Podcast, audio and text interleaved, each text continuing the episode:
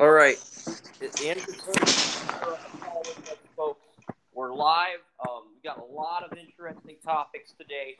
Joseph Potter's here with me on Talk Shoe. So, can you hear each other? Kerm, Joey, just audio checking before we get started with the news and topics.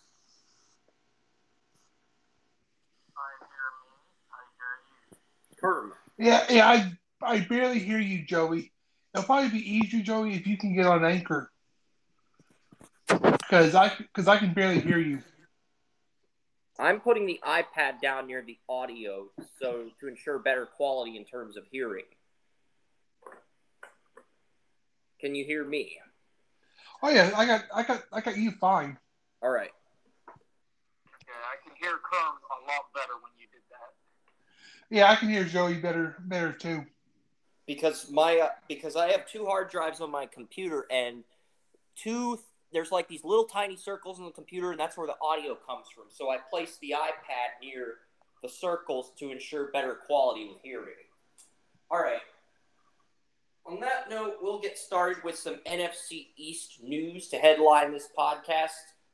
We got Dan Snyder, and then we'll get into the winner of the Hard Knocks contest, an NFC East rival team of the Washington football team. But we'll get into the uh, Dan Snyder news with um, him stepping down from day to day operations. He's still going to run the business operations, like providing the finances and expenses for the stadium.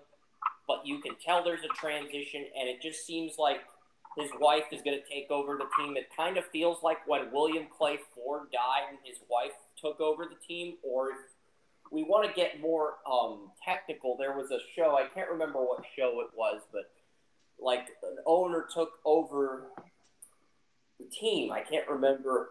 You know what? It's not. If I can't remember it from the top of my head, it's not worth getting into. Let's not get off topic with the analogies. Let's just stick with the Lions analogy because it's probably the most appro- most accurate. Wouldn't say the most appropriate, but it's probably the closest thing we'll get to a transition because this is a transition. What happened with the Lions is William Clay Ford passed away and his wife took over the team.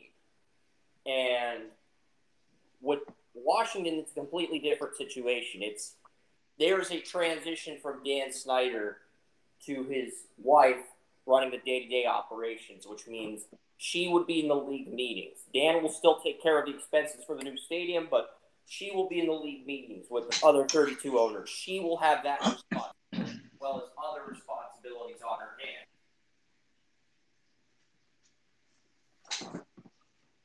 And it was Joey who referred me to this article yesterday on Pro Football Talk where I found out all the news and rumors. I even watched the video where Mike Florio went into details on some of the news involving Dan Snyder. So, how do you feel about well, this? The is, well, the thing is, this, if you read the one piece where it says you will no longer be in charge of day-to-day operations, that's usually NFL.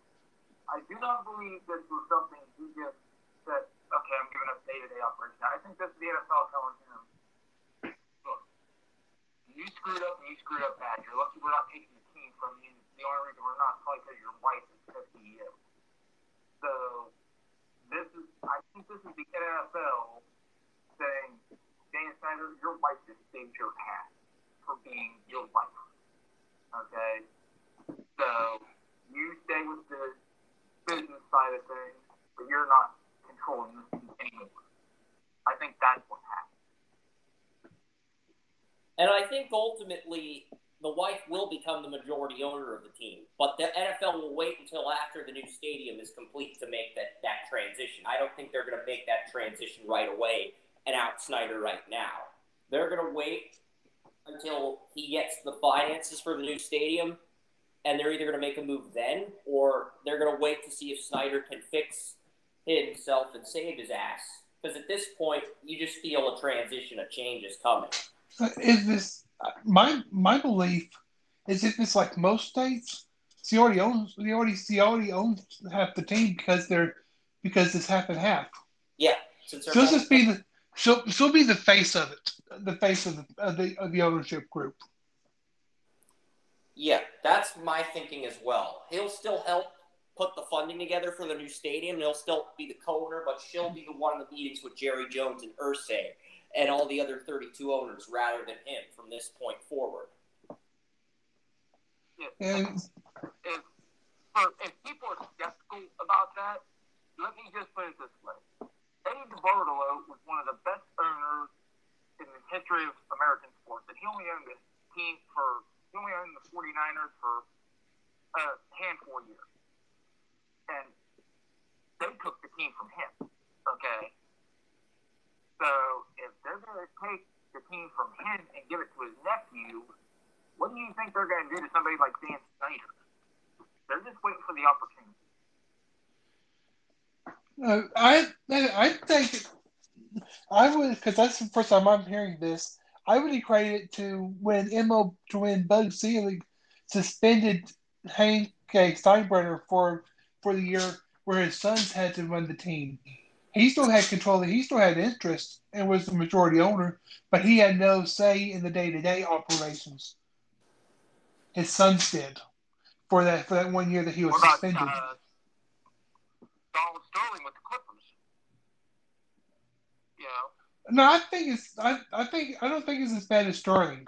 And I agree with Kerm. It's not as bad as what's happening. Because- no, Sterling. but because Sterling had to sell. the thing is, it's like he is like Snyder has a um, group with a team that's basically a franchise that's just sexualized, you know, sexist and all that stuff. Here, where you know, uh, Sterling was racist, so so you can see the where I'm making the connection on.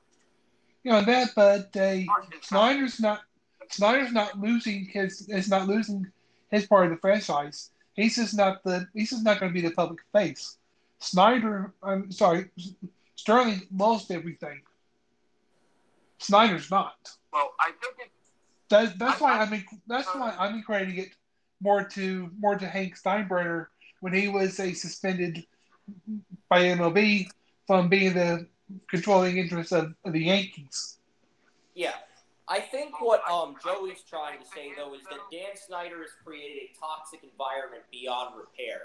And I can add on to that by saying one of the people I did the morning announcements with in high school, they had an internship with the Washington Redskins back in the day. And it was so brutal. They were calling their mother crying after the internship. And yeah, Joey, you could call that person a crybaby, but to be fair, they did not like the way Dan Snyder was running the team. They knew if they spoke out or said anything, they would get fired. And this was a female. So that's the other thing with um it's just the toxic environment Dan Snyder is creating. I mean, you see Ron Rivera, you see all these influential figures coming in trying to repair the image, but I don't know how much you can repair at this point.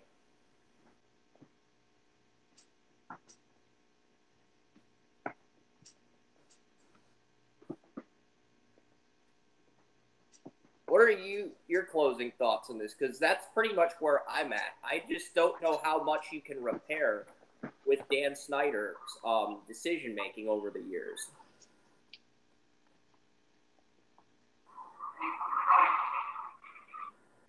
And it's not just that employee; it goes even further with the whole incident with the cheerleaders on the boat, and they were being accused of like sexual they were accusing the team owners and front office people of sexual harassment, like the cheerleaders at some private company event or whatever. And there's zero place for that in the NFL. So I think they're trying to hold Snyder accountable for that. Yeah, and you're right. It's like basically what I'm getting at there is, a, is the creation of a toxic environment that uh, Dan Snyder has created. And I think it, you know, it is on the lines of, along the line, maybe not as bad as, but, you know, what Sterling did because you know, you can't have racism in teams. You can't have sexism in, you know, the organization. You know, you can't have all that. And I think the one thing that did save Snyder from the NFL just saying, you're selling the team or taking the team from him is the fact that his wife is heavily was heavily involved in business operations. And now his wife and so they were able to say, You're not running things anymore, your wife is. You know, so I think I think that's the one thing that saved him was that his wife was heavily involved. Because if his wife hadn't been heavily involved in the business operations, then I don't think he would have the team right now. I think they would have taken it from him. Yeah, I can agree with that to a point because it's along similar territory as the. Um, I don't think it's as severe as the racism and the hateful remarks um, Sterling made, but it feels like it's on similar territory. Whereas Sterling was code red, this feels like code yellow or code orange. Well, I think it's because Daniel Snyder is Donald Sterling didn't even try to cover anything up. He did not try to apologize for anything. He did not, you know, say this was taken out of context. Donald Sterling just did. Snyder is more, uh, he puts a nicer face on it. When you put a nicer face on it, sometimes it makes it okay. That is, he would say with Sterling, who was an 80 year old man who was just like, screw it. I'm, I'm just, you know, throwing it out there. You know, Snyder was, you know, like that hair, you know, to be dressed, you know, had that stupid shitty grin on his face, you know, and I think that because I would call it, I would call it yellow, I would call it orange because I would say because I do take the fact that Snyder was able to put a nice, comfy, glossy, uh, happy smile on it when there was really no happy, glossy smile involved in any of the situations. You know what I mean? Yeah. And I think blue and green are the lowest levels of the code scale, and then you have yellow's the middle level, and then orange is right before red, and then red's the worst. And I, I was thinking orange at first too, but I was considering yellow as well. But orange was more of the territory I was leaning towards as well, Joey. Yeah, because I don't think it can be because the worst people at it, or the best people at it, depending on how you look at it, are the ones that can cover it up really well. Because, like you said, this happened back in high school. So, how long has he been doing this? 10 years? 20 years? You know, how much of this is he Well, the person I went to high school with, we graduated in 2009. She worked during her internship. She was a student at Pitt and Maryland. So she worked with Washington and she was calling her mother crying about the team, the way the team's running things, which means something shady was going down over the last 10 years in Washington. I don't know what. I even never entered the building, so I can't speak for personal experience, but something's going down. that also makes me think, you know, Dan Snyder, you know, not only engaging, but how deep does the rabbit hole go to, you know, with him? Was it, you know, say cheerleaders, you know, was it sexual harassment? Like, were the end, was he personally, you know, doing stuff with interns? Was, you know, was there more to it? Was there, you know, now, because what this does, it opens a rabbit hole. And now everybody's just going to say, okay, let's see how far the battle goes and how involved, not just during the environment, how far did it go and how involved is Dan Snyder with it?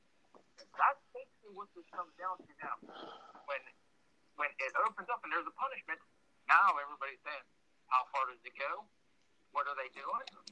And how far was the now former, basically, chief operating officer, and Dan Snyder, the one who takes care of day-to-day business operations, how involved was he not only in fostering it, but how involved was he in actually doing it?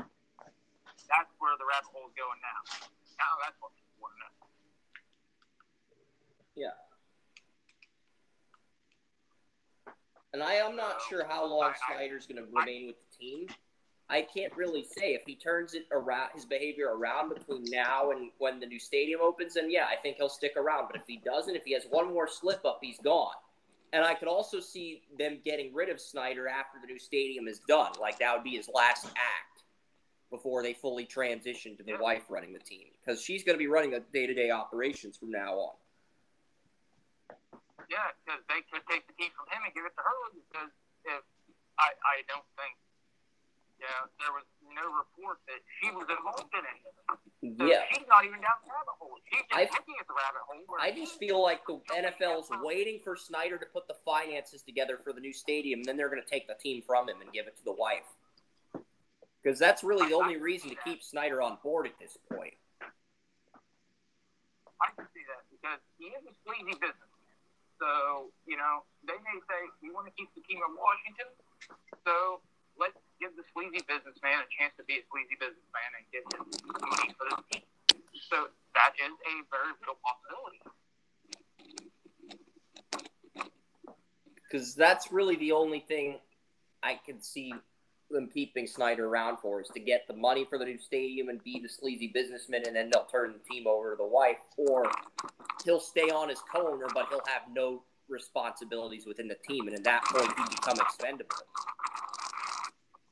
Yeah, because, well, you know, that's the thing about the situation. It's like, okay, they're married, so it's like, if the only thing they can really do if they're going to go that route is to say you have no more say in you up there in a press box, and your wife's press box, and she's going to make all the decisions, be at all the meetings. Anything confidential, you're not going to know about it. And, you know, you're going to sit there like a nice little poster boy. You're going to be the, uh, like when Tom Brady and Gisele Bundchen are in uh, Europe, Tom Brady's the eye candy. So they're going to be like, Dan, you're now eye candy. Okay? Yeah, it's like, you are the Tom Brady to Gisele. Because Gisele's the star. And she makes That's like ten times as much as Tom makes. She does. She makes like ten times Oh, as yeah. much as Tom Brady makes. Oh yeah, she yeah she she's uh she's a she's one of the biggest supermodels on the planet. Yeah. You go to Europe or anything, Tom Brady's like, hey, look at that. She's got some good eye candy, you know. Here, you know, Tom Brady's a big thing. Anywhere else in the world, you know, yeah, Gisele's the thing, and that's what Dan Snyder's gonna end up being. Dan Snyder's gonna be the eye candy for his wife. That's what it's gonna turn out being. Yeah. And it's all because he couldn't. No, I'm, I'm not going to go through that thought, but yeah, he, it's all because he fostered this situation. It's all his own doing. Yeah. Um. The only question now is how involved was he in everything? Because believe me, this story isn't going away until everything is out. And once it's out, it's going to hurt a lot of people because there are a lot of people that were involved in it from top to bottom. But it's going to come out, and when it does, there's probably going to be hell to pay. The only question is, how much hell is Dan Snyder going to be in with that situation? Yep. That's pretty much the only thing left at this point. Um. Let's transition to the next topic. The uh, one of Washington's NFC East rivals is going to be the host of Hard Knocks this year, 20th year of Hard Knocks. And spoiler alert, it's Kerm's team, the Dallas Cowboys. They are going to be the team on Hard Knocks. And it's funny because yesterday afternoon, Benjamin Albright was leaking a tweet saying that the Broncos might be hosting Hard Knocks, but that report, I don't know if that turned out to be false because there was like a, it was on a Reddit thread. Some guy on a Reddit thread was saying that the Broncos were going to host Hard Knocks, and Albright leaked the tweet. And then a few hours later, the NFL announced that the Cowboys were hosting Hard Knocks. So, Uh, the Cowboys were the Cowboys were one of five teams that could have been they forced to host Hard Knocks because hadn't been on the show in I think the last five the qualification guys not on the show the last five years you didn't make the playoffs, and you're not, you don't have a first year head head coach. They was one of five teams, so they could have been chosen Yeah, to, and those to be a hard knocks. for the Senior Bowl too. Those are the same qualifications for being co- a coach in the Senior Bowl too. Not make the playoffs, have a returning coach. The- From from what I from what I read years ago, I don't know if they changed it or not, but now the coaches of the Senior Bowl are the two losing AFC and NFC title coaches. No, that's not true because they haven't had a playoff coach. It's they it's the two worst coaches that retain their jobs. But last year, due to COVID, it was the Yeah. Dolphins and the Panthers. Hey, maybe that um, maybe that's the Pro Bowl coach coaching in. Then it's the two losing coaches. That's because it's the Pro Bowl. Yeah, Hey, I had I had it separated. Yeah, but uh, let's face it. What other storylines do you have? I mean, with. Dallas, you got you got normal storylines with Dallas with Dak coming. The the Cowboys for one. That's always a storyline, and then you have a Dak Dak Prescott coming back from a injury. So there is no better storylines. Yeah, you've got Dak coming back from an injury. You've got McCarthy in the um, McCarthy in his second year as head coach. Okay, so Dallas, um, Liev Schreiber, the guy who plays Ray Donovan, he's the Hard Knocks narrator. Um, but yeah, the Cowboys were on season two, season four, so they've been on Hard Knocks three times now. They have been on Hard Knocks more than any other team in the NFL. They were on season two in 2002 and season four in 2008. Because after season two, in 2002, they took a five year hiatus from Hard Knocks, and then they brought it the show back in 2007. Yeah, and this was the 2002 Cowboys when they had Dave Campo and Quincy Carter. The 2008 they had Pac-Man Jones reinstatement. They had um Tony. I think that was the year they had Bledsoe and Romo. Maybe they transitioned to Romo in 2007. So they had Romo. They had Felix Jones, the rookie, and I think Wade Phillips is coaching that team. And now you have Dak Prescott on Hard Knocks. So yeah, it's going to be really interesting to see what happens with McCarthy on Hard Knocks because McCarthy, I don't think McCarthy was ever on Hard Knocks with the Packers. No, the Packers were never on Hard Knocks under Mike McCarthy. So the the Jets were when they had Brett Favre, and oh wait, that that was Mark Sanchez, not Brett Favre, but. That's the point. They had Mark Sanchez on Hard Knocks the year they went to the AFC title game with Rex Ryan, and Mark Sanchez. So, I mean, I'm really curious to see what's going to happen with Dak Prescott. They're going to have their offensive line back at full health. They've revamped the defense in the draft. I'm really curious to see how the Cowboys come into this situation because I think it's one of the better teams on Hard Knocks that they have covered in terms of overall talent on the roster.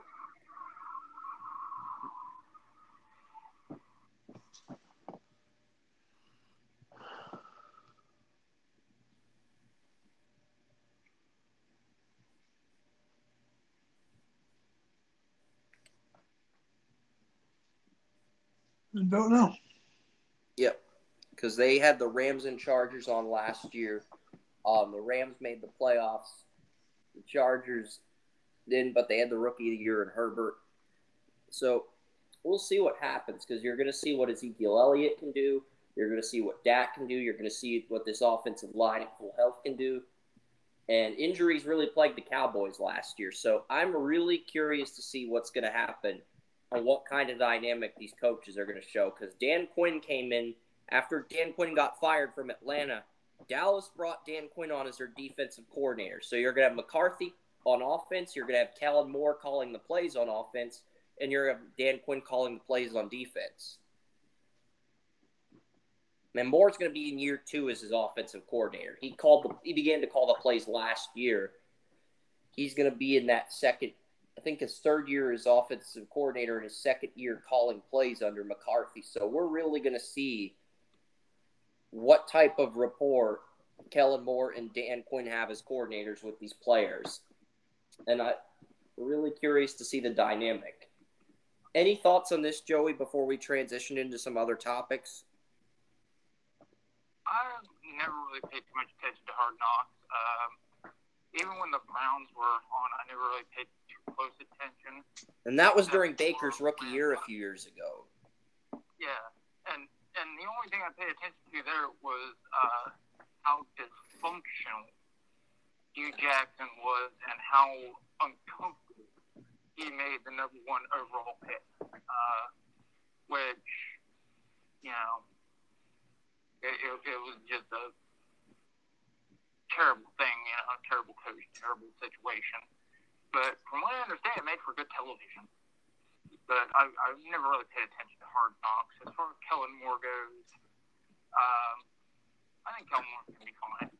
Uh, he's a smart guy. This is his first coordinating job. Like, you don't just, you aren't just born a coordinator. You know, it's like, yay, I know everything. No, just let him, you know, he has to grow into the position. You know, so, you know, let him grow into it. This is the second year. Should be improvement on last year. So I'm, I'm not too worried on that. Yeah, something that Hard Knocks has always gotten beat over the bush over, from what I've read, is that they try to trivialize the the young men who who are who are cut during during the process of uh, of training camp. They put too much emphasis emphasis on them, on those you know, 50, you know, 50 through you know 45 through 60 players that are on that spot of the roster who barely make it or don't make it at all. Yeah. They they don't really pay much attention to the first string and second string guys. 25 through 60, well, those 25 through 60 players are usually the ones who, yeah, they don't have anything to lose. So they come in, they're loose, they're, you know, they're happy, they're entertaining, they're there, you know, they're getting their opportunity, you know, and a lot of them are fighting to be rotational players. So they're just, you know, trying to blend in with the environment and work their tails off rather than, all right, I'm the star, I'm a definite starter, so I've got to put the front, you know, leadership, Yes. all that.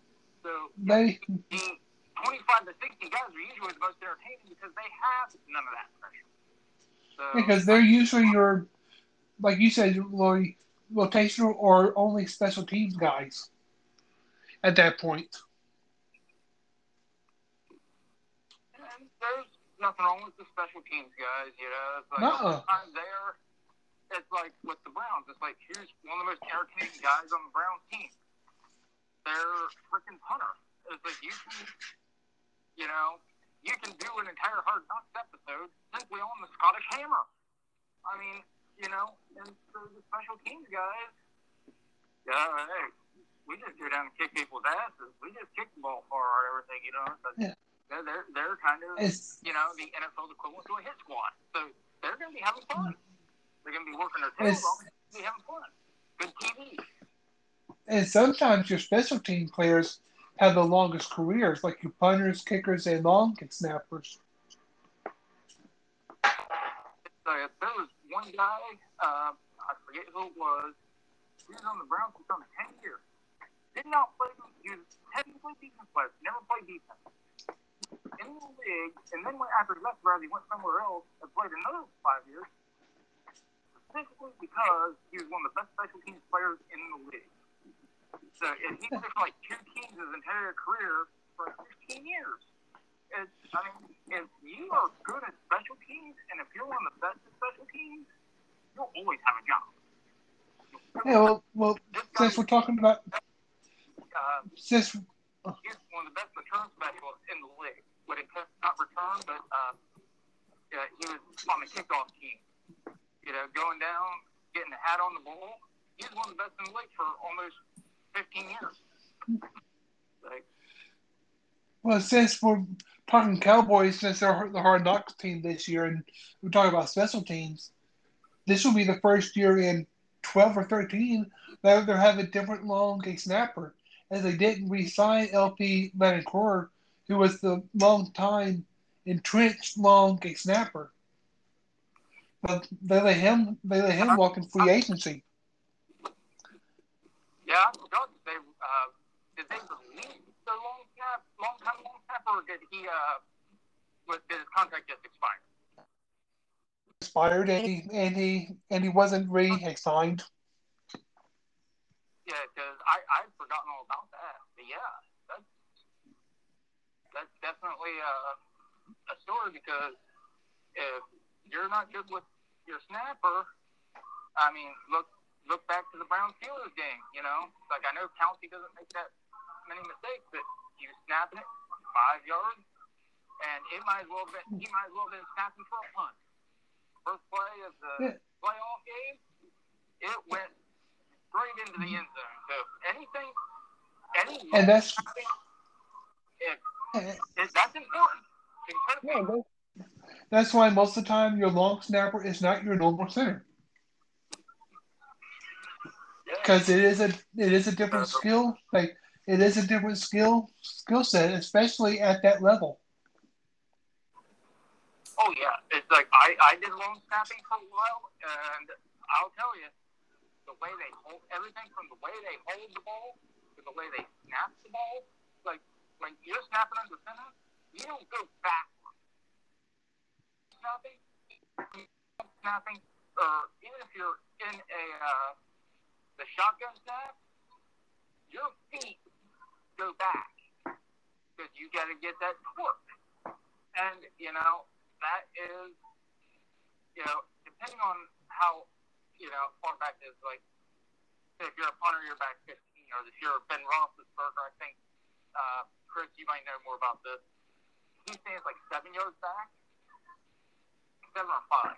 I know, depending on the, uh, yeah i think a shot you know, three to I think it's- yeah i think a shotgun snap is five yards back Yeah.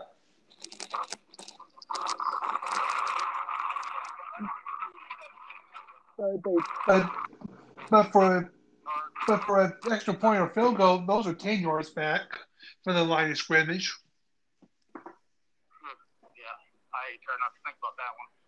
Um, so yeah, it so snapping anything when the, the quarterback is not under center, any of those long snappers is vitally important. Whether it's a regular center that's long snapping or a specialized long snapper, whether they if they mess up, then everything's gone. Even if they mess up the hold on the ball, as it is, because you know the hold's different.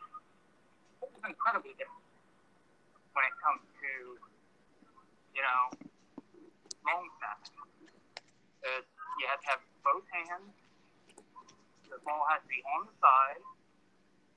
Well, the middle finger of one seam, middle finger of the other seam. Uh, it, it's on top, one on the side. It, it's uh, it's an interesting, it's an interesting skill, but it's a difficult skill. Even if you're long snapping, if you want centers or long snapping to the shotgun, the hand is a little.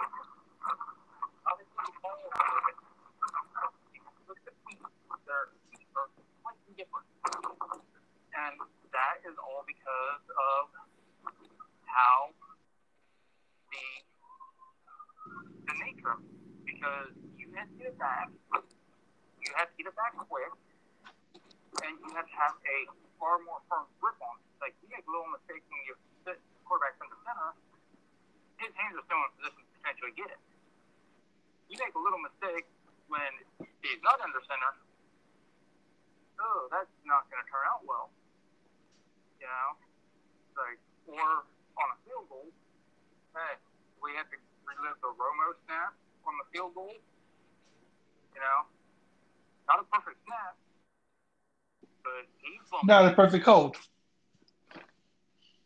Mm-hmm.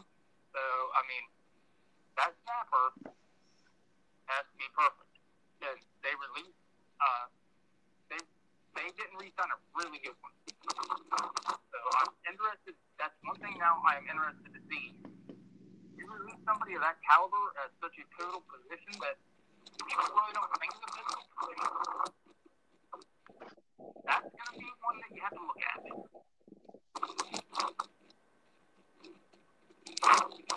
All right, I do have some other news I want to get to here. Um, I'm not going to talk about the Stanley Cup. That was brutal. The Lightning won that game six to three. Um, I am going to talk about NHL re-signing and maybe a trade after that. But Joel Eriksson Ek got an eight-year, $42 million extension with the Minnesota Wild.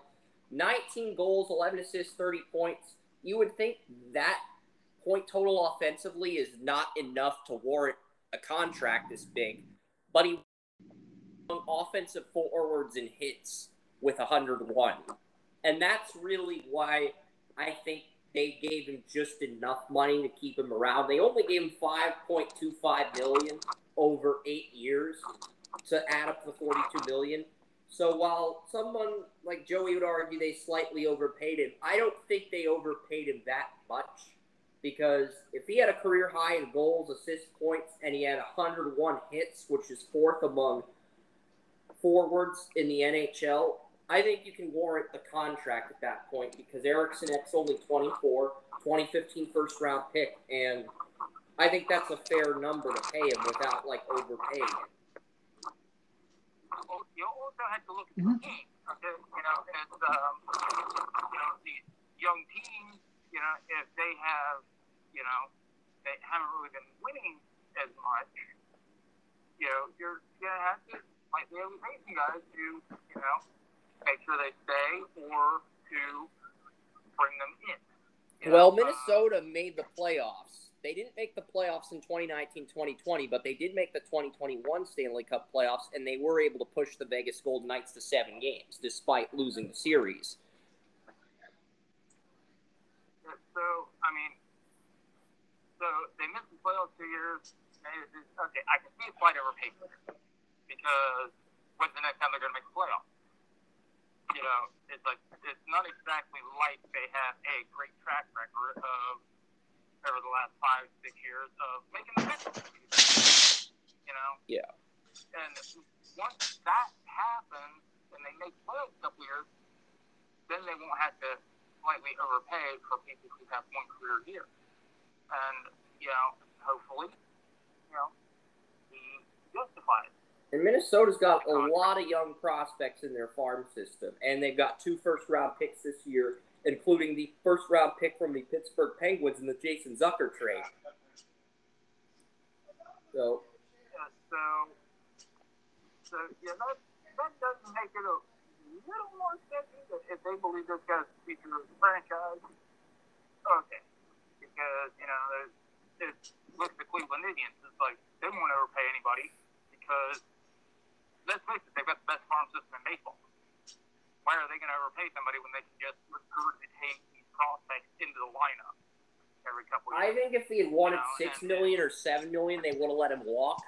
But because he only wanted five point two five million over eight years, they were like, you know what? Since you were top five in hits this year and you had a career year, we'll give you a shot. yeah, they they could justify it. You know, and you know, a lot of times, like the big thing is though, you don't want to have to put effort into justifying. So if you're reaching for it to justify it, then there's an issue. But if you're just, you know, if it's plain as day on the justification, okay, yeah, like you said, we'll give you a shot. You know, and plus we don't know what else was in that contract. Uh, how many incentives were there? How uh, it's like a good second contract. Well, this, when the Giants, I give the Giants credit because they put in those con- in that contract it was front loaded. So these last few years with Odell and the Browns, they can cut him at any time because there's no dead cap space. It is just 15 million that he put. Well, he's a restricted free agent. He was not an unrestricted free agent. He was a restricted free agent. So if a team had made him a bigger offer, the Wild could have matched that. The Wild could have matched that without. So that I, I got you, yeah, because I, I thought it, you were talking about unrestricted restructuring and such. So okay, so that's that's a little different then.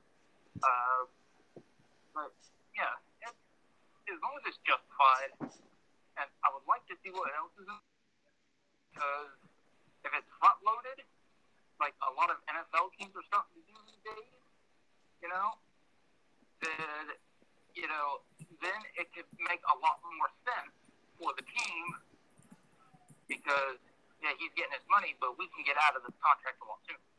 You know what I mean? So because well, considering he was a restricted free agent, it's probably not front front loaded at all. It's probably even split. Yeah, because yeah, because the restricted free agency thing, the one thing I've always noticed is if it's an unrestricted free agency thing, it's more wide open negotiation. But on a restricted free agency thing, in all sports, it's more like the other team's doing the negotiating for you. And if you want to match you can match. But it's basically the other team doing the majority of the work for you, which is that's what I'm saying. Because I was thinking deal for a uh, extension. I was thinking the Odell Beckham thing and how that contract went out. So with the restricted thing, the free agency thing, that puts into an entirely new light. Yeah, and Eriksson Ek does not have a no movement clause or a modified no trade clause or a no trade clause attached to his contract. He is the highest paid center on the team, but this is sort of a team friendly deal. There's two wingers that are making more money than him. There's at least um, four defensemen that are getting more money than Eriksson Ek, and the Wild can only protect three from the expansion draft. So I'm really interested to see what they're going to do here. No, they can. I, I was expecting It'd be the same rules. Something in there with that kind of contract where he got a little. There'd be something in there for him to have a little bit more control over that. So that, that is a little bit surprising. Yeah. If I re- if I remember from when Vegas had their expansion draft, I had to, re- I had to look at the rules again to make sure, but I believe it's nine forwards, six defensemen, and a goalie they can they can protect, It's or or is fifteen total skaters and a goalie. yeah, it's 15 skaters and a goalie. Um, I think they modified it this year for Seattle though. Only seven No. forwards, um, But because they go one goalie. uh, because they said they when when when Seattle was approved to have a team, they would have the same expansion draft rules as Vegas did. But I've done some expansion draft simulators on Cap Friendly and Over the Cap, and I I noticed that they only allow you to protect up to seven forwards. That's your first two lines of forwards and maybe a third line player that you really like on the back six, three of your top six defensemen, and one of your two goalies. Those are the only players you're allowed to protect, and everybody else is fair game for the expansion team. I'm looking up the expansion draft now. and that is on July 21st, two days before the 2021 NHL entry draft. And on that note, I'll get to the final. Um, NA, I've got two more NHL news stories. One involves a Viktor Arvidsson. He got traded to um, the Los Angeles Kings. The Nashville Predators' second line right winger has been traded to Los Angeles for a 2021 third round pick and a 2022 second round pick. So in 2022 is a pretty deep draft. I've already gone through like the top 48, top 54 players in that draft. You've got a bunch of first line, second line players in that first two rounds of next year's draft. So I think the Predators getting a player with that second round pick for the Kings is pretty big deal. Now, the third Yeah, round that, pick. that, that move kind of does surprise me a little bit because that. Oh wait, it's a know we've already 2021 talked about second correction, Joey. Correction. It's a 2021 second round pick and a 2022 third round pick. So that makes it a little more fair because next year's draft's much deeper than this yeah, one. that- yeah, because I was gonna say it's like we already talked about 2022, so if they're gonna get one for 2022 on that. That's like I was like, okay, that that is surprising because that's not something that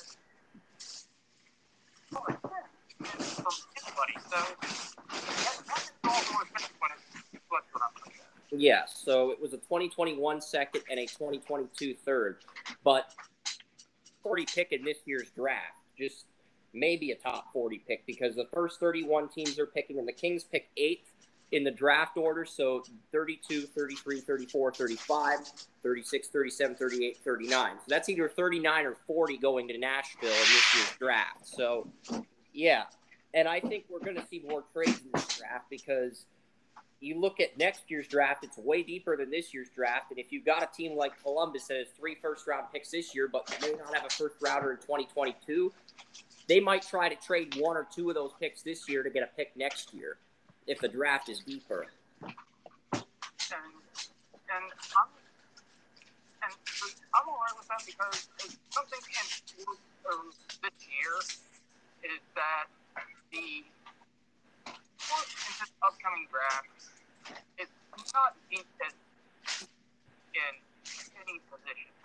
So in a year, in a year, it's going to be a lot deeper, and it's going to be deeper in the NFL draft. It's going to be deeper in the NHL draft. Yeah, because you got as many as 30 first line players in next year's NHL draft, which is more than you had in 2020. So it's going to be really deep in the first round of the NHL draft. Whereas this year, you've got like maybe two to five first line players in the entire first round. And then the rest of the draft is second and third line players getting pushed up the boards in the first round of the draft. Yeah, so it's, I mean, it's like everybody's saying, well, why are people trading up in the NFL? Well, that was because the NFL draft this year was top heavy. Yes, it was deep in a few positions, but overall, the overall draft is going to be better next year. Even better than The one year. position this 2022 is weak in at. The NFL. 2021 NHL draft is strong at goalie. You have two first round goalies that check off all 10 boxes, and you have a few other goalies that check off eight to nine boxes. I have three goalies with first round grades. But the point is, next year's NHL draft does not have a single goalie projected to go in the top 50, let alone the first two rounds of the draft. All the goalies that are projected to go in the late second round of next year's draft have save percentages but below 900 and they're awful. So I think we could see teams trade up for goalies in this draft too. I think that's the other thing because if this goalie draft is much stronger, you're looking at maybe two or three first round goalies this year, whereas next year you don't have a single goalie projected to go in the top 60 picks. I think that's going to drive the value for the goalies up in this draft the way the value for the quarterbacks was driven up in this year's NFL draft. Yeah, and I Yeah, think but here's the thing that I'm going to look at. 'cause we were talking last year about Vegas of their uh. And that's the only way they can re-sign Alec Martinez, very good defenseman on the Vegas Golden Knights, who won two Stanley Cups with the LA Kings, and he had a great year this year. But he's an unrestricted free agent. The only way you'll have enough money to re-sign him is if you trade one of the goalies. no, Here's the Hey, Joey, the only and trade back in the draft and get more capital so that they can take another goalie. So, you know, you are really in a position if you're Vegas that you can manipulate that draft not only through the draft picks but through the players and also potentially get that coveted 2022 pick. Yeah, Benjamin. Gaudreau was 5 and 0, 192 goals against average at the World Junior Championships this year. I have him at number 15 on my big board, but he's a consensus second round pick. So Vegas could get Gaudreau and trade one of their goalies at 30 and put Gaudreau in their system and develop him for a few years. hey Joey, the only Golden Knights, Go ahead, Kerm. the only the only Golden Knights goalie that last summer that was on the trade block was a Fleury, who ended up winning who ended up winning his first Vezina. He was the only goalie on the on the block last year. was on the block last year? Yeah, nobody He was. to pick Oh. I didn't know he was on the block. Yeah, Yeah, I, I thought they just didn't trade him. Oh, that's an interesting situation. They may have thought that they could get better value for him later on. You know, Uh, they didn't get the value that they wanted for him. yeah, you can also look at, I don't know his contract situation. Maybe he was making more money that year, and he's not going to be making as money, much money this year. They feel that they, other teams feel that they can get him this year when they really need him in a low, uh, in a bad goalie class with lower salary. 2022 Well, is a bad goalie class, whereas 2021 is a good goalie class. So that's the thing. 2022, as strong as 2022 is, it's a weak goalie group in 2022, and it's a strong goalie group this year. So I think you got if you got six players that are all star players, and you got two goalies that check off all 10 boxes, I would look at any pick in the top 10 is valuable this year, and then after that, that's when the value in the picks begins to drop off. Yeah, so it, I mean, this is, this is an interesting situation we've got going on. I don't just think it's an interesting situation for the NHL. I think it's an interesting situation in professional sports for this year as a whole when it comes to the draft because I think, you know, I think there are going to be a lot of teams jockeying in all these major sports for 2022 picks. Yeah, because NHL is going to be deep in 2022 and 2023. They're already talking about um Connor Bedard, the consensus number one pick in 2023, and there's a Russian skater in 2023 that's comparable to Ovechkin, and Bedard's drawing Crosby comps. So they're they're saying that Bedard and the Russian guy could be the new era, new version of Crosby and Ovechkin when they retire. So if 2022 and 2023 both have more value than 2021. that's going to drive the value of the picks in this draft down. Here's the other thing I've got um, on Fleury. Fleury enters the final year of his contract. He is a unrestricted free agent next offseason, whereas they have Lehner under contract until 2025, 2026.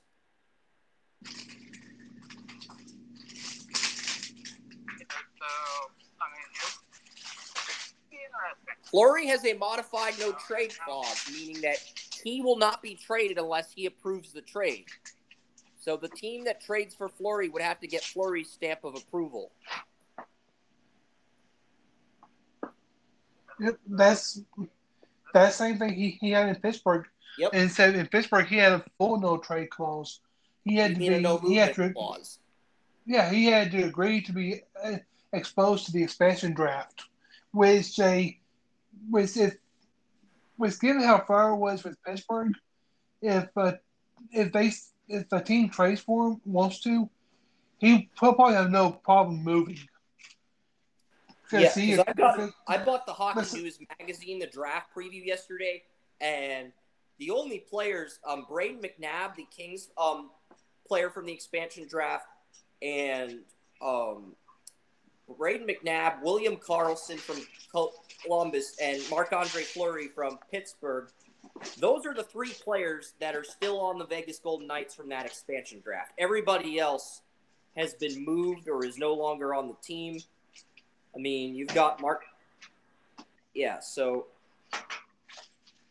those are really the three signature players Vegas got from the expansion draft: Karlsson, Fleury.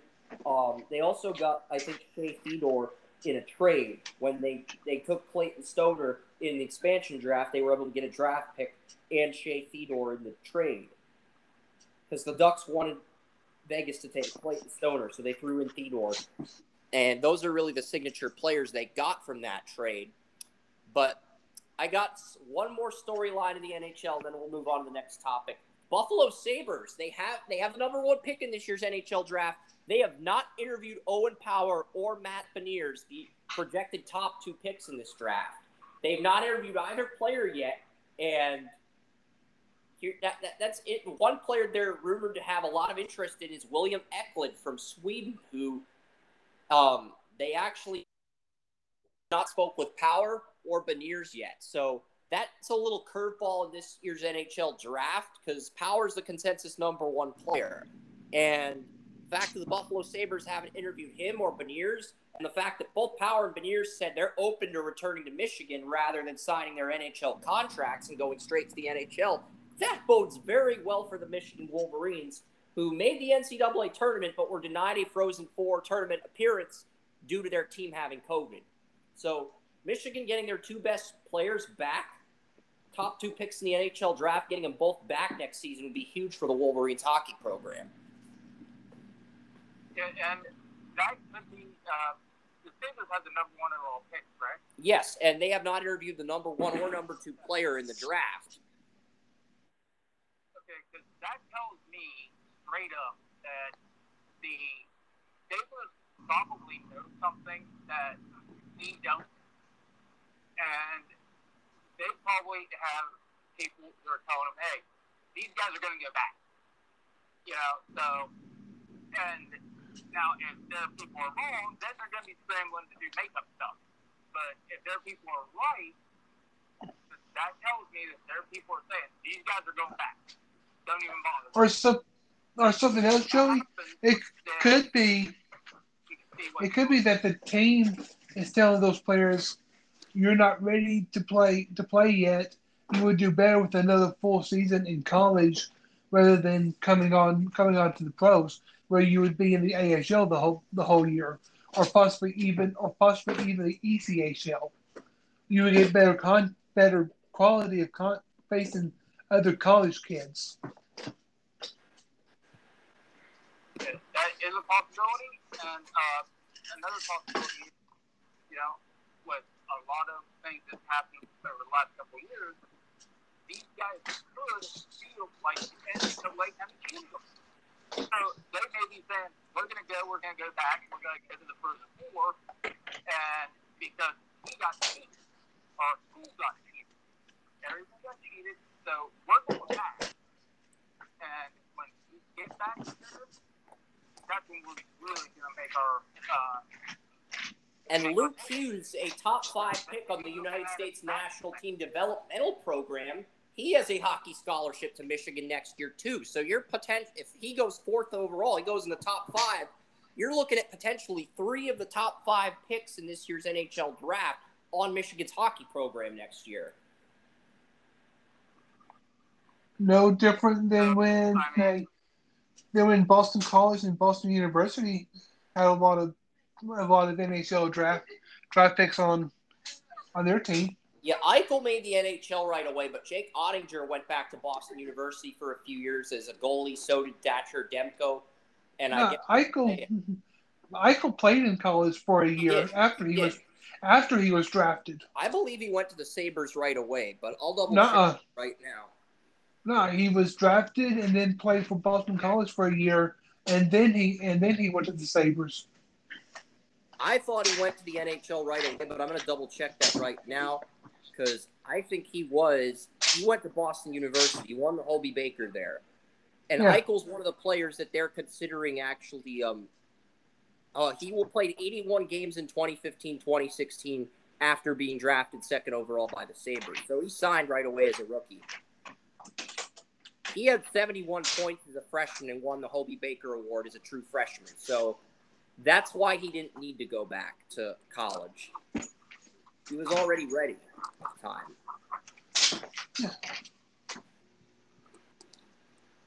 But yeah, and yeah, because I I didn't know that um, you could uh, still get drafted and play another year in college in the NHL. 'Cause Yeah, I- it's uh, yeah, The last 'cause- person I can remember doing that in professional sports was uh, Larry Bird. Because he was drafted by the Celtics one year, went back to Indiana State, and uh, played and made it to the Final Four with Indiana State. It's the only time Indiana State was ever good at anything, you know. And then signed his contract with the Celtics. So, no, Joey. last time I've heard anything about that, if you he do still do play it. hockey in the CHL, you pretty much have to sign your NHL entry deal by the time you turn 20. But if you play in the USHL and then take a hockey scholarship in, in the NCAA, you can go to college, you can graduate, and then you can sign your NHL deal. No, Joey. When you're when you're drafted by an NHL team at 18, you have four years to sign your entry level contract. If you go the USHL route, if you go the CHL route, you No, that's say that's all NHL No, contracts. CHL's two years. CHL you have until you're 20. NHL, if you go the USHL route or any other route, you have up to four years to sign. No, no. The way it was twenty, 20 is when you age age out of CHL co- competition. Yeah. The teams still have your rights, and for four years, you just can't play for your CHL team.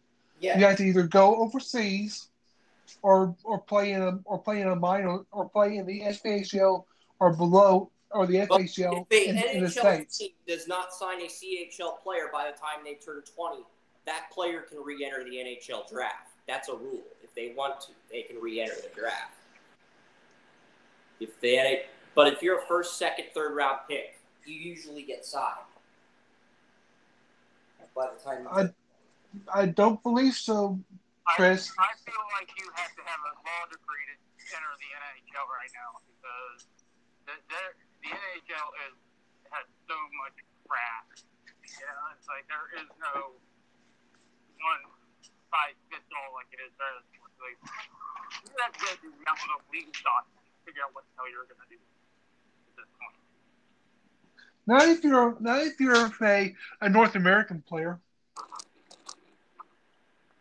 Uh, yeah, The big rules mainly come into effect for your for your European players.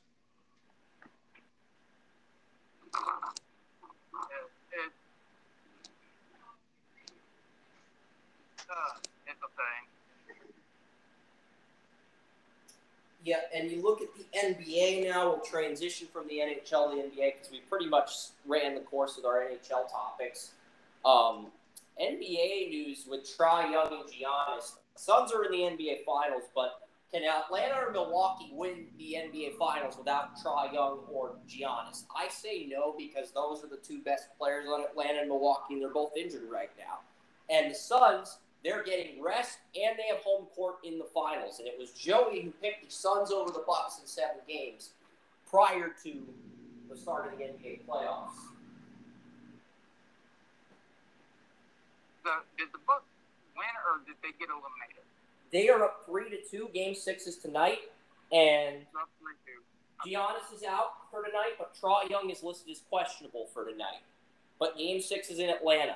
Game seven will be in Milwaukee. And if the uh, Bucks win, Giannis should because I didn't know what his uh, he is actually diagnosed with with his injury. I didn't get to follow up on it, but he would be eligible for the uh, final. Yeah, he's out for this series, but he should be back for the NBA Finals. So if the Bucks wrap it up tonight, then everything else will fall into place. Yeah, and not start until July 8th. So the NBA Finals don't until this coming Thursday. I, I believe that's the uh, date the NBA Finals would start. And Game Six is tonight. And then after Game Six, you have um. Game Seven would be on Monday, and then the finals would start on Thursday, I believe. Yeah, and the and this is what the NBA needs is the NBA needs the Bucks to win this game. That's what I said at the beginning. Before the playoffs started, I will reiterate it. The Bucks need to win the series.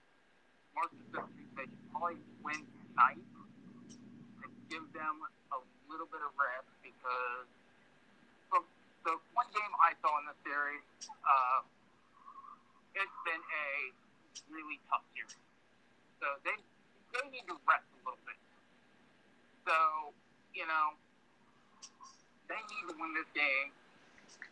And the NBA needs them to win this game.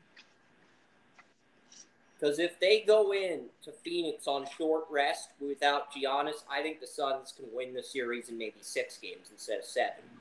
But I think if Giannis is playing, they have a shot to force seven games, and they have a shot to win in seven.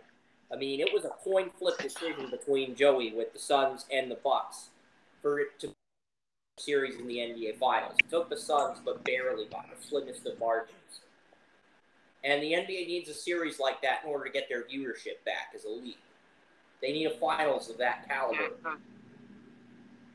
Yeah, because yeah, remember, I right now the NBA is fortunate because they do have the, uh, know, they do have the marketing deals, but remember, the last time the NBA was at this low point in its history, whether anybody will take it, for, you know, what I say or not, the NBA Finals is going to take delay. The NBA did not have the Is huge your contracts PS4 when where I they can did unplug everything? The finals is they didn't have all this. They did not have, you know, They're saying game one will be Tuesday if the Bucks win tonight. It'll be Thursday if the Hawks win tonight. So game one will be Tuesday if the Bucks win tonight. It'll be Thursday if the Hawks win. And and I'm you know it took Magic Johnson and Larry Bird in their rivalry to beat the NBA out before.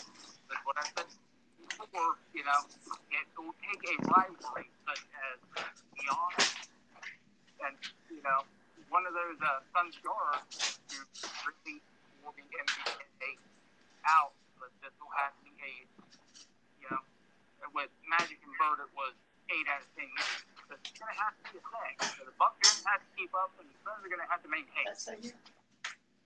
They do, and if this is the start of it, then you're looking at potentially, you know, one of the things that potentially pull the NBA out of the funk that has been over the last decade, where hey, I can shoot further, run faster, and run over top of these people because they're all just going to move out of the way, which is a horrible way to play basketball. But that's literally what the NBA has evolved into. Yeah. I think Giannis is the best player in the game right now because he's the best mid-range shooter. He's the best down low. He can shoot long. He doesn't do it that often. He can shoot the long-range shot. He is. I think he has the most paint since in the playoffs since Shaquille O'Neal in 2001, 2002. You know, he is the most complete player in the NBA, and I think that the NBA needs him in that spotlight. They do. And I think we'll see the Bucks and next year will be interesting in the NBA because Bucks have a lot of long-term stability. They have a lot of players under contract long-term, whereas the Brooklyn Nets they put all their eggs into winning the NBA championship this year. Because the Bucks knocked out the Nets, now it's like the the Bucks are probably going to be a team that we see in the NBA Finals on a frequent, unless the Nets can keep everyone that they have. Yeah, and I I would be upset because I'm I'm of the process right now that are probably the best team in the Gotta NBA. it your headphones like it's knowing exactly what they're doing and how they're doing it, and and they play a traditional basketball, which these other teams do not play. Yet they are going probably going to get to the NBA Finals. Being a of basketball that everybody says you can't win anymore playing that style, and they're probably going to win they have the mid-range. They start from the mid-range game, and the, oh, the mid-range game doesn't matter in the NBA anymore. Except the Bucks are about to go to the NBA Finals. Uh, they work down low. Can't win that way anymore. You got to shoot three all the time. That way. Well, Bucks are about to go to the NBA Finals. Um, and you shoot the three when it's open. Get a good shot out. No, you can't win that way. You have to shoot the three all the time. You have to run over top of people and make them get out of your way all the time because that's just the way it. And that is, you can't win in the NBA unless you do that. The Bucks are about to win in the NBA. You know? hey Joey, So, I actually, I I got this from Oats, the Alabama head coach. The ma- majority way of thinking nowadays, which makes sense if you go by point per point per possession. He broke it down mathematically because he was a he was a math teacher while he was while he was a high school coach. His thing, he wants to do a layup shot first, free throw second, the three point play third, and then the mid-range jumper last because you get more points per possession math- mathematically by doing a three-point play percentage-wise first, then, and then if you do a mid-range jumper. If you do a mid-range jumper, it's like 0.9 points a possession, and and if you do a three-point a three-pointer, it's 1.2 points per possession. Now that is in college, but that's why he he he wants a three-pointer more than a mid-range jumper. Well, here's the thing with that, Kerm. You know, you can have you can take as many three pointers as you How want. much But longer is if the podcast? your team Ma'am, if How much longer is the podcast? shoots 65, 60 Well, you're fixing to say that. Because uh, I'm going to go smoke a cigarette and do something on the computer real quick. So you're you got about 20 minutes. 35, 45 All right. threes, their team's going to win. Yes, who's going to have more points? The team that shoots more mid-range jumpers because they're making more, which means they're going to get more points. So, that, you know, that guy who's sitting there doing that little thing, and he's looking for excuses to be able to shoot three. well now Nate Oats say The fact of He would- matter is, if you make more twos than you do threes, and you make them at a larger rate, you're going to win because you're going to have more points. I don't care how many of those you go. I think what Well, Joey's trying to say is that field goal percentage trumps three point attempts. That's what Joey's try- Joey's argument is. Yeah, but what I'm saying and what Nate Oats said, he would rather them have shoot from 20, from 21 feet than take a shot from 18, 17, 18 feet.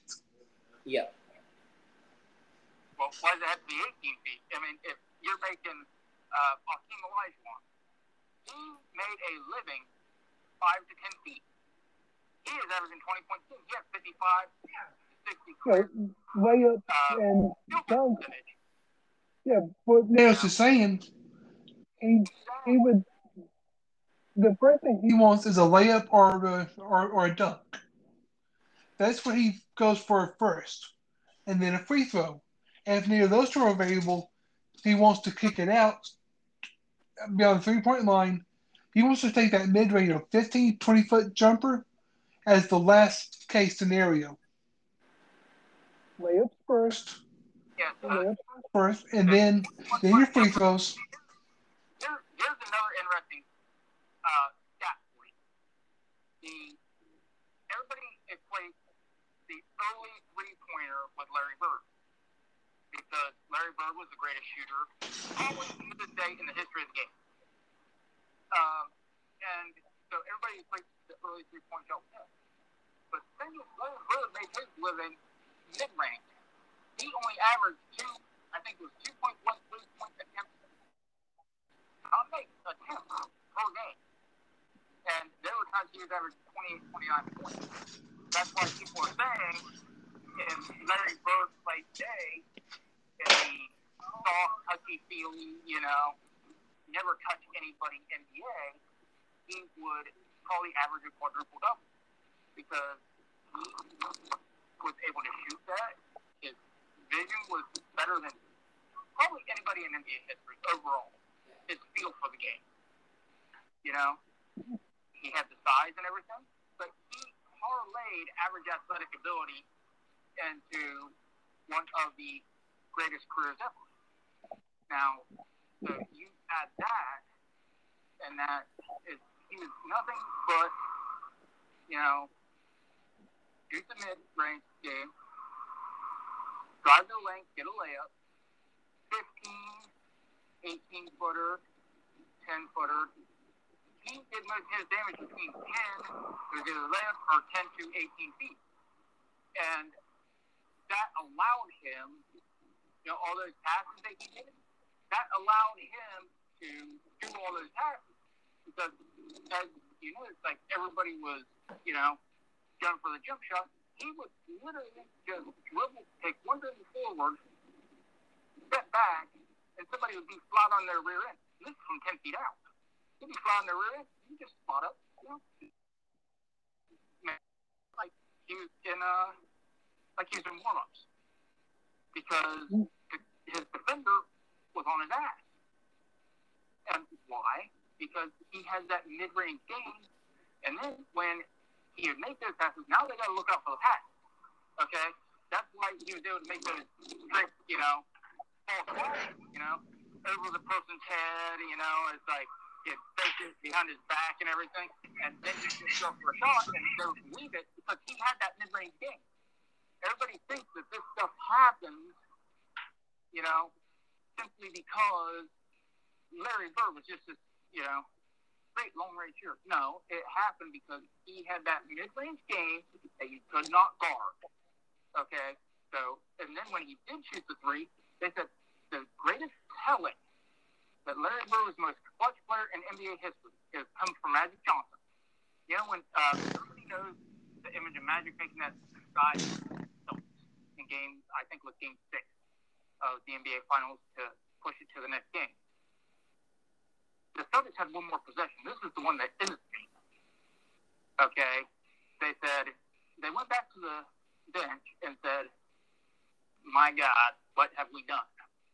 Because they left time on the clock. They knew Larry Bird was getting it. They knew Larry Bird was the most clutch player in NBA history. To this day, I think he still is. They said, we're going to lose.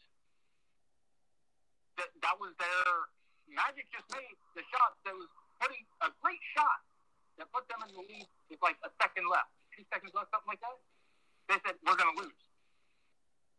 That was their attitude. Because Larry Bird, they thought Larry Bird was going to make that last shot. They knew he was getting it. They didn't think they could stop him from making it.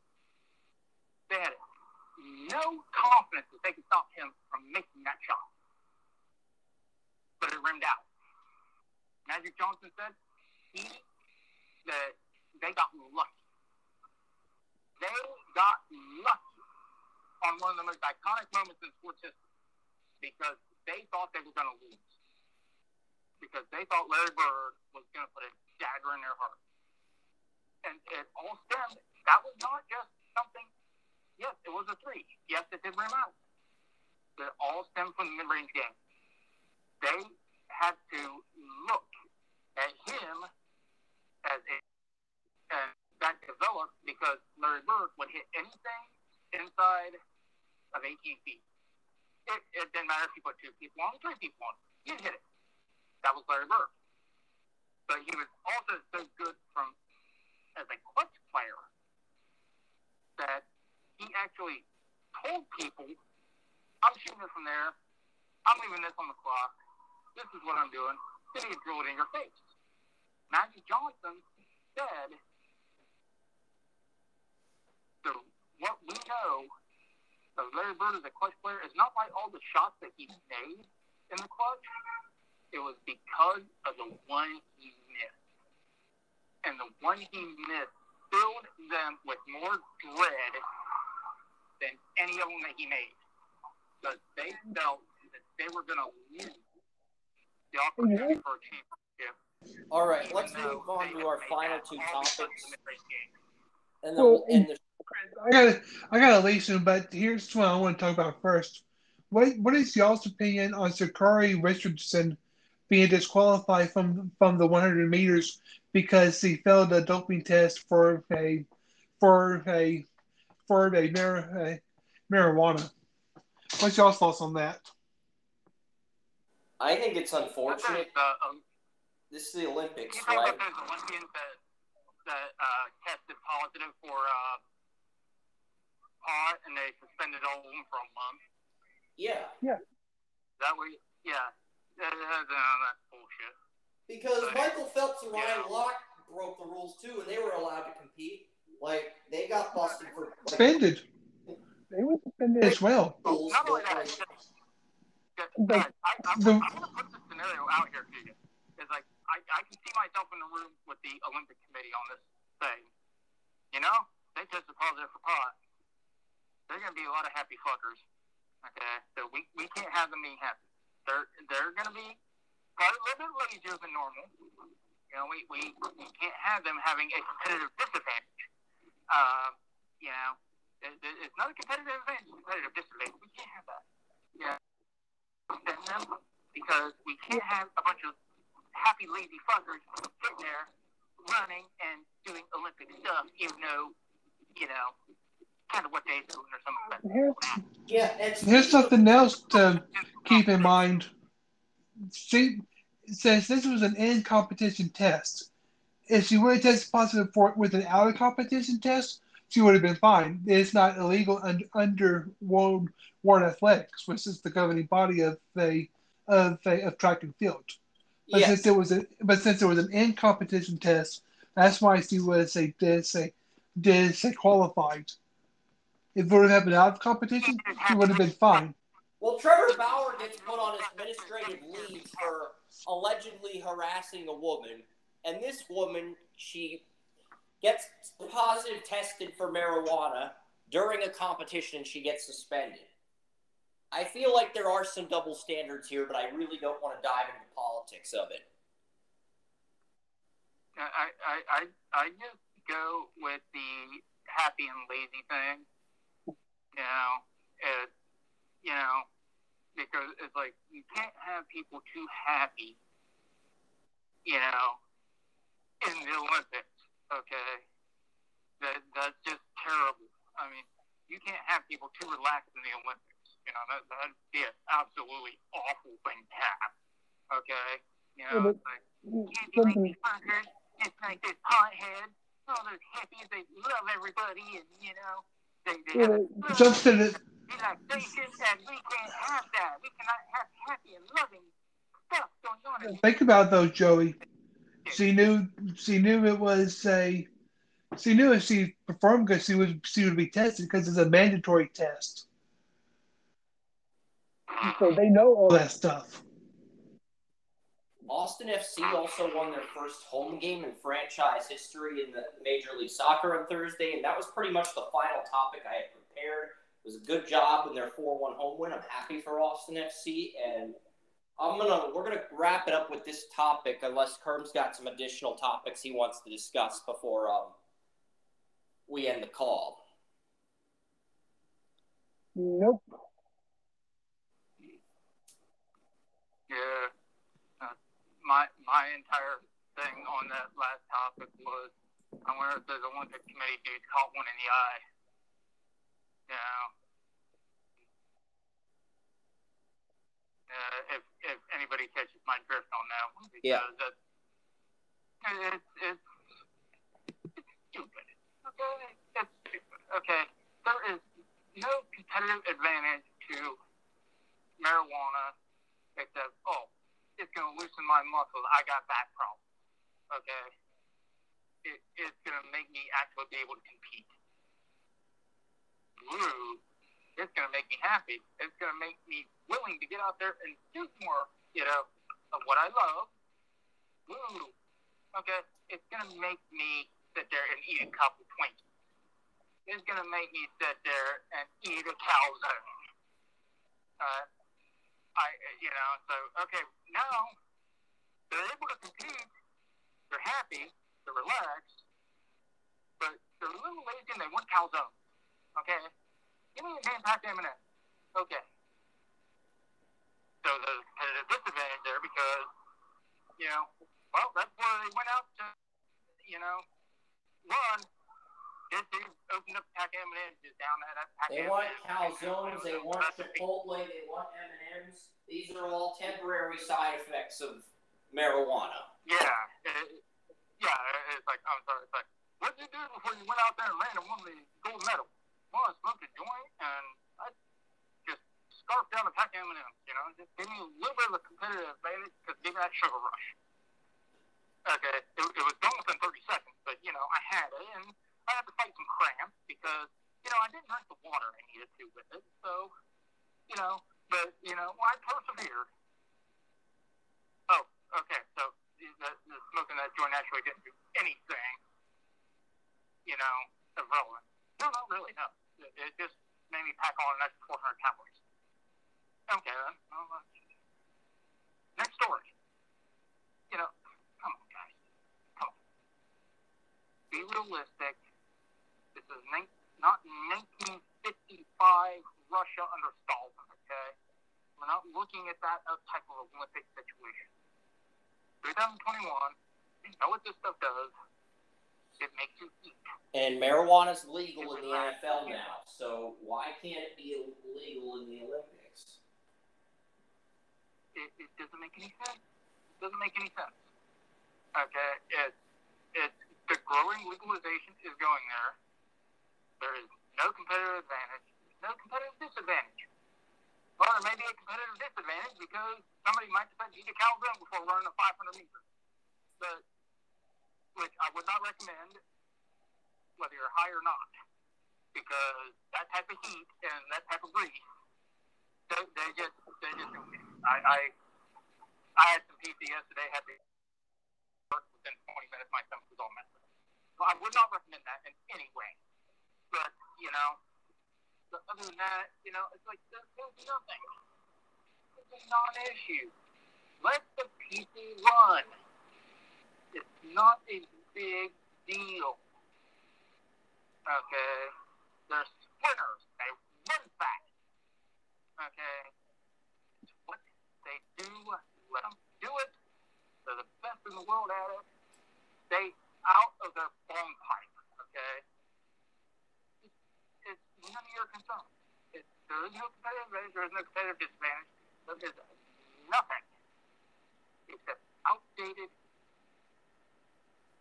nonsense. Okay?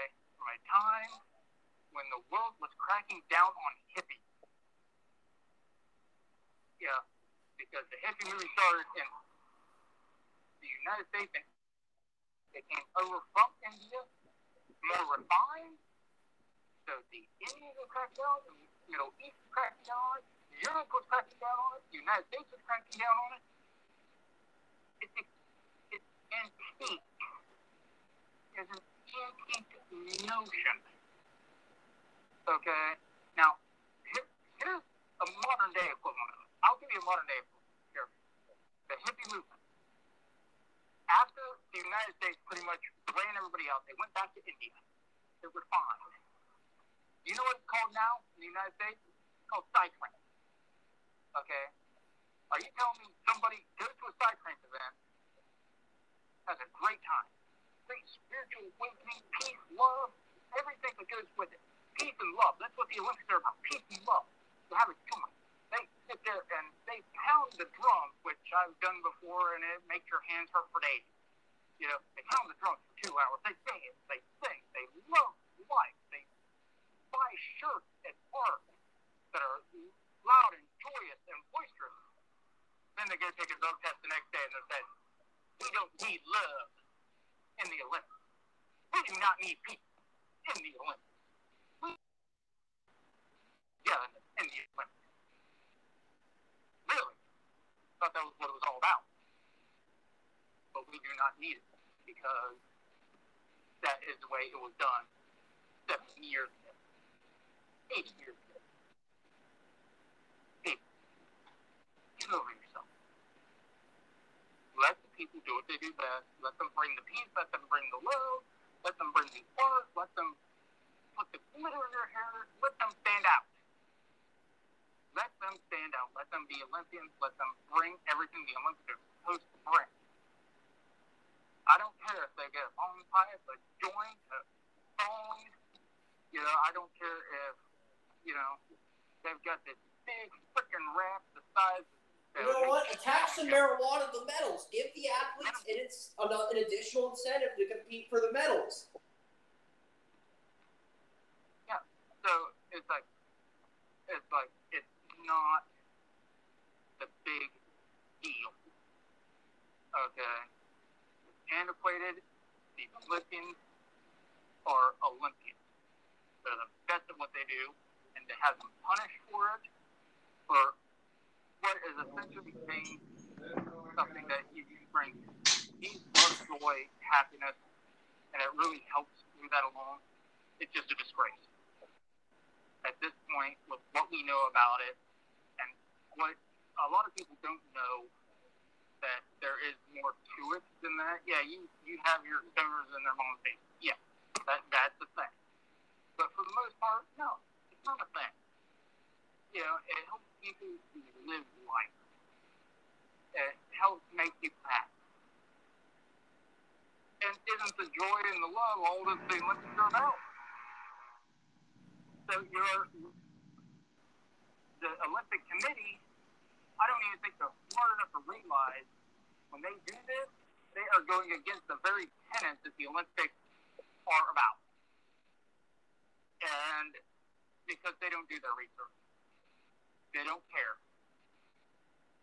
and that is what you have to look at, not the actual event, not actually what happened, is that the Olympic Committee does not believe in the tenets that the Olympics are supposed to uphold. And that's what you have to look at. Let them run. Let them compete. Because right now, the Olympic Committee looks like a bunch of dog shite. Yeah, they don't drug test the athletes in Nathan's hot dog eating contest, and that event's a bigger uh, joke than the Olympics. So, but yeah, I'm picking Joey Chestnut to win tomorrow. That's, Nope. that's a bold strategy, Cotton. So you're taking the field over hmm. Joey Chestnut. No. Or are you being sarcastic, making fun of me for picking Joey Chestnut? Make it fun. All right.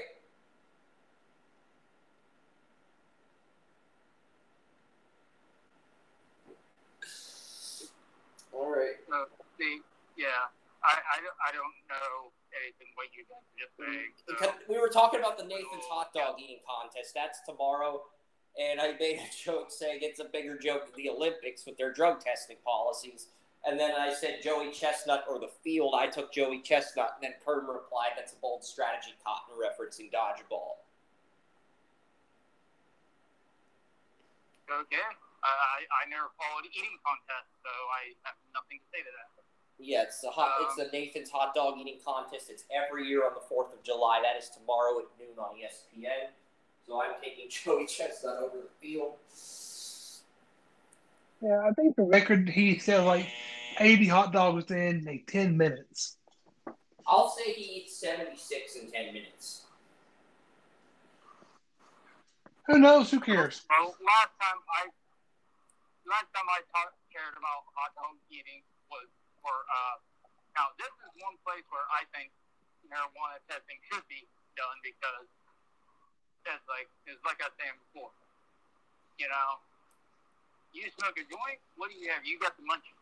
You know how many hot dogs you can eat off a bong?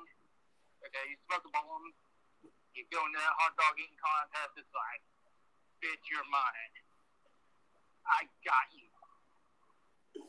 And then they now what would really make the competition though, is just make it fair. Before the hot dog competition, every competitor needs to smoke a ball.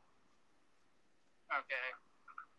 That way, you know you're getting a competition because these guys are going to be eating them some hot dogs at that point.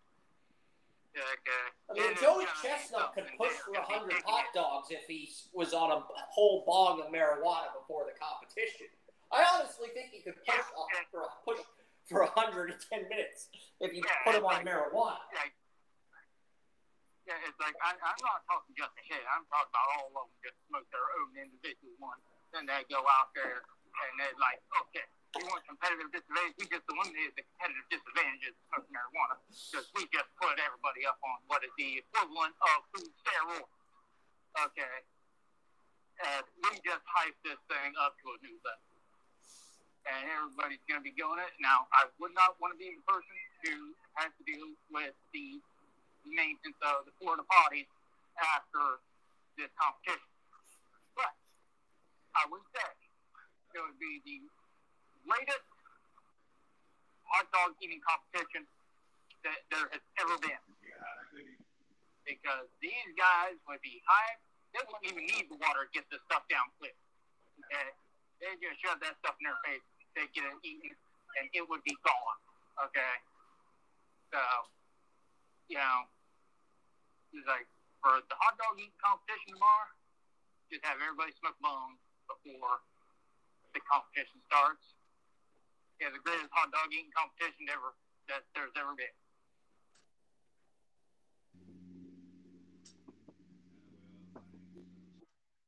I wish they would televise Beer Fest in October on ESPN. Have the people that are in the hot dog eating contest compete in Beer Fest. Bring them back in October for a Beer Fest competition.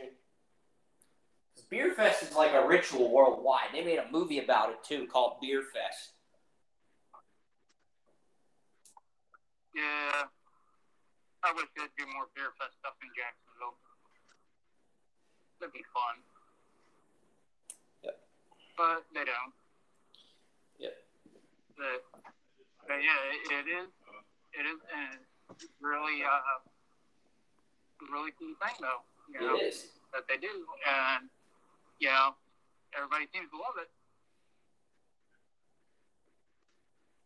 Yeah, I have not heard one complain about Beer Fest. I think it's a really cool holiday, very empowering holiday too. So. Yeah, yes, very empowering. I feel incredibly empowered every day. I celebrate Beer Fest, which is every day. Right. And on that note, do we have any more topics before we end this podcast? I don't. No, I've already, I've already walked all the way through downtown Jacksonville, over Riverside. I'm walking back down downtown Jacksonville. I think I have hit most of those things. The only thing I don't get the boat ride.